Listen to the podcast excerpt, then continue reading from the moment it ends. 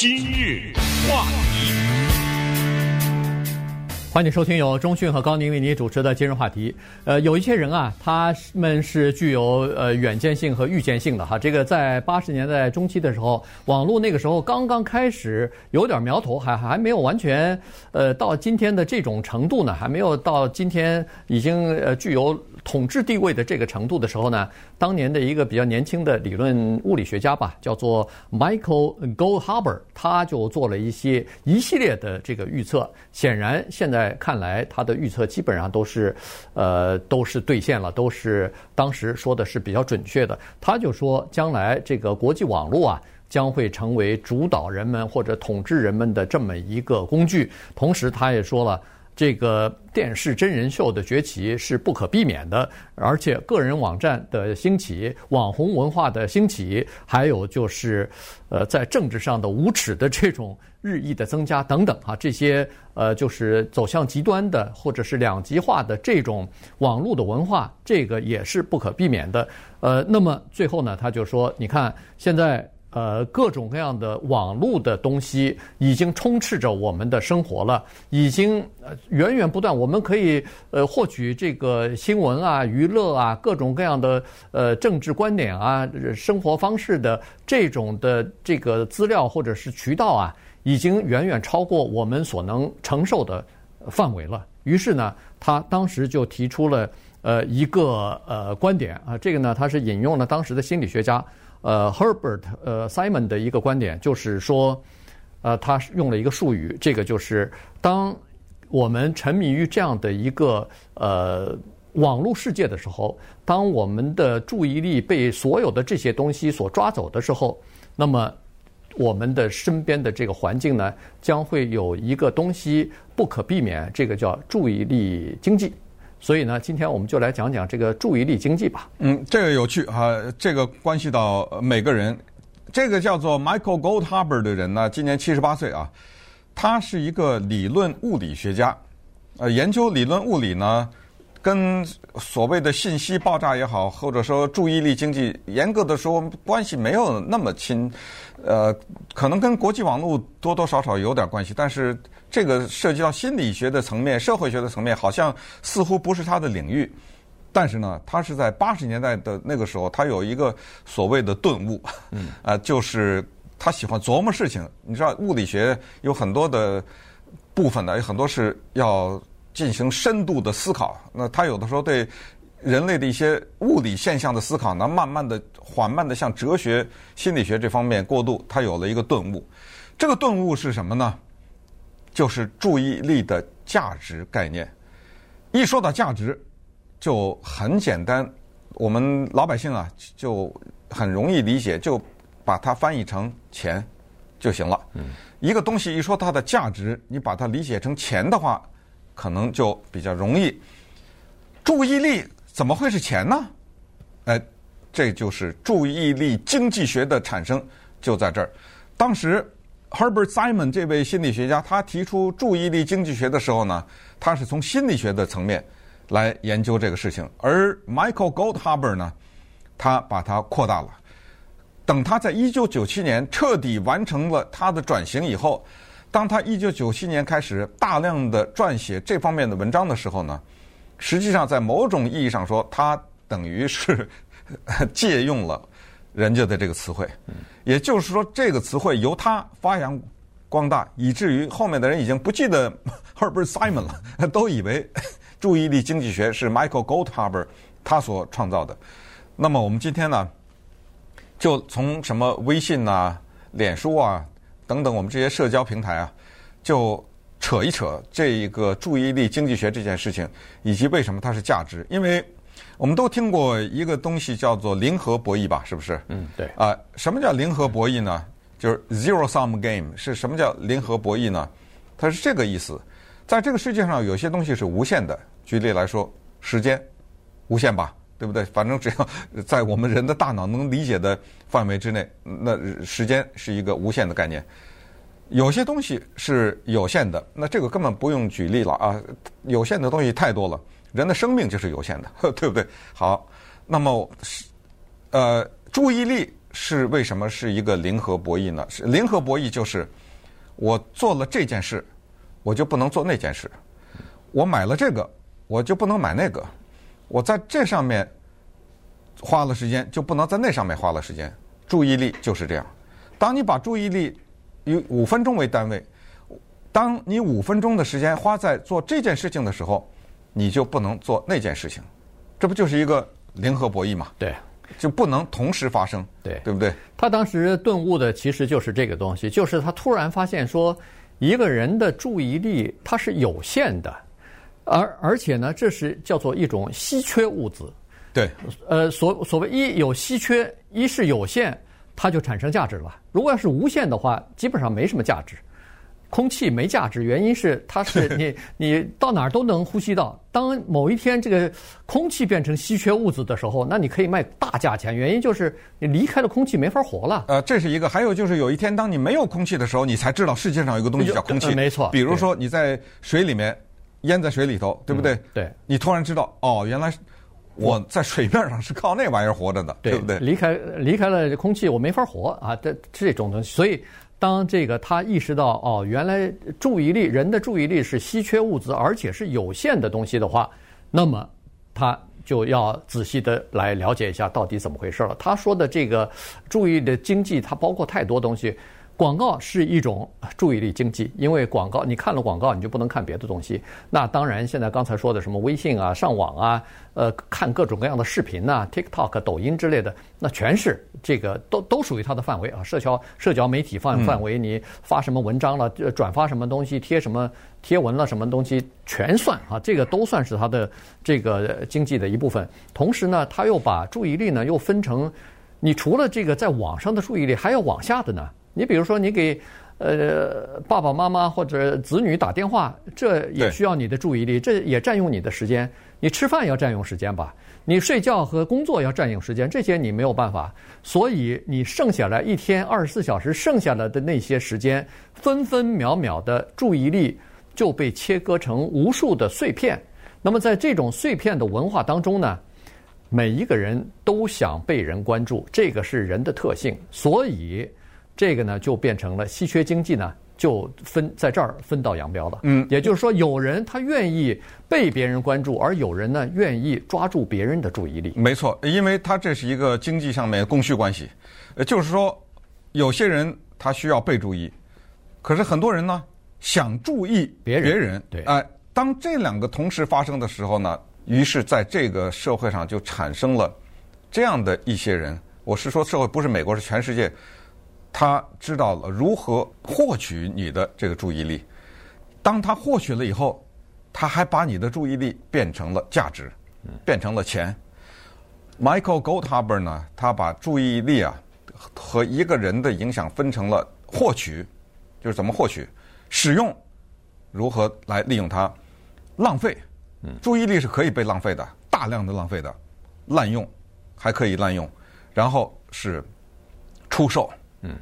嗯，你想一到出售，这不就有价值了吗？对不对？也可以出售，也可以失去啊。它可以失去，可以可以丧失，啊，最后呢，就是它可以给你带来收益。所以从这个意义上讲呢，不管是政客还是网红，呃，当他们知道人的这个心理的时候呢，他开始抓住你的这个心理呢，让它变成价值。但是也正是因为这样，就产生了。其实，在我们二零二零年结束的时候，在回顾过去那年的时候，我们用的一个词汇就是“噪音现象”，就是我们生活当中有一些音是要听的，但是有一些音是噪音。可是这些噪音呢，拿走了你的注意力，不光是拿走了你的注意力，它最终可以变成行动，冲击国会。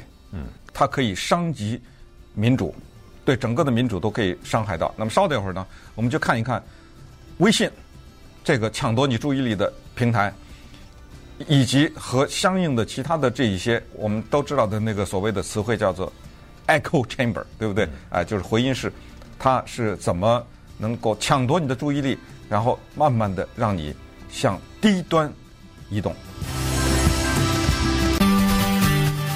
今日话题，欢迎继续收听由中讯和高宁为你主持的今日话题。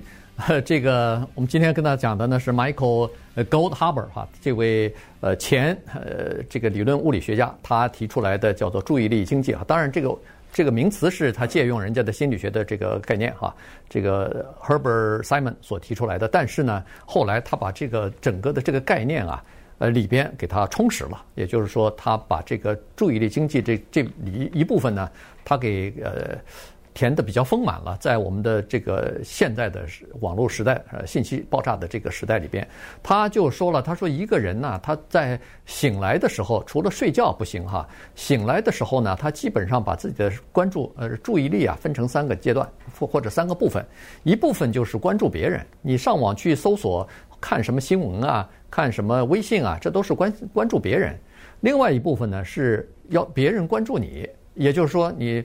拍一张自己的照片发到网上去，呃，写一段这个微信放到网上去，放到微信群里头去，这就是要求别人关注你。还有第三个部分叫做试图寻求别人对你的关注，也就是说，差不多就分成这个部分。他讲的，我觉得挺有道理的原因就在于说，他说我们对别人的关注是有限的，原因是我们的时间有限嘛，就这么点时间，所以你关注了，呃，不可能无限的关注所有的人，你只能关注你所关心的或者你感兴趣的这些人。但是我们要求别人关注我们，这个是无限的。所以呢，在这种情况之下呢，他就说，在这种文化下，在这种经济就是注意力经济的这个整个的环境之下，他说，一个人要想保持谦卑、保持谦虚，几乎是不可能的。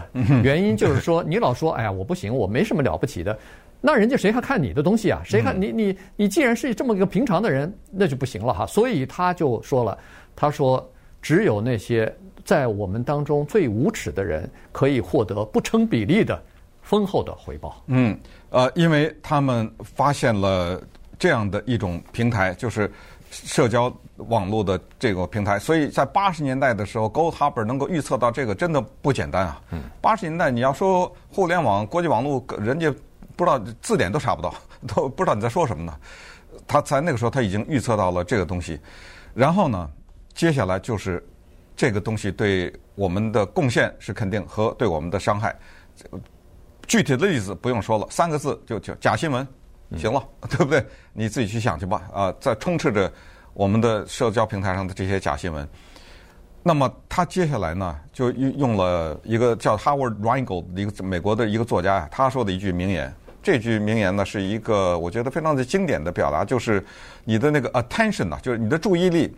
我这样吧，我把它翻译成中文，就是你的注意力应该放在你的注意力上，对吧？这特别的巧妙。就是我们注意什么，我们是不注意的。我们太不注意，我们注意什么了？你知道吧？就这一，你被别人带走了，因为什么呢？因为有一个根本的原因。你静静的想一下，就是你根本不知道你应该注意什么。你早已经忘却了，你被大量的充斥在媒体上的这些信息啊、广告啊、美丽的脸呐、好听的歌啊，一个一个的换来换去的视觉的剪接呀，各种各样的信息啊，把你带了这么多年下来，有一天，如如果有人问你说你你知道你应该注意什么吗？你一时半会儿还回答不下来，这是一个情况，这个不展开了，这个比较大一点。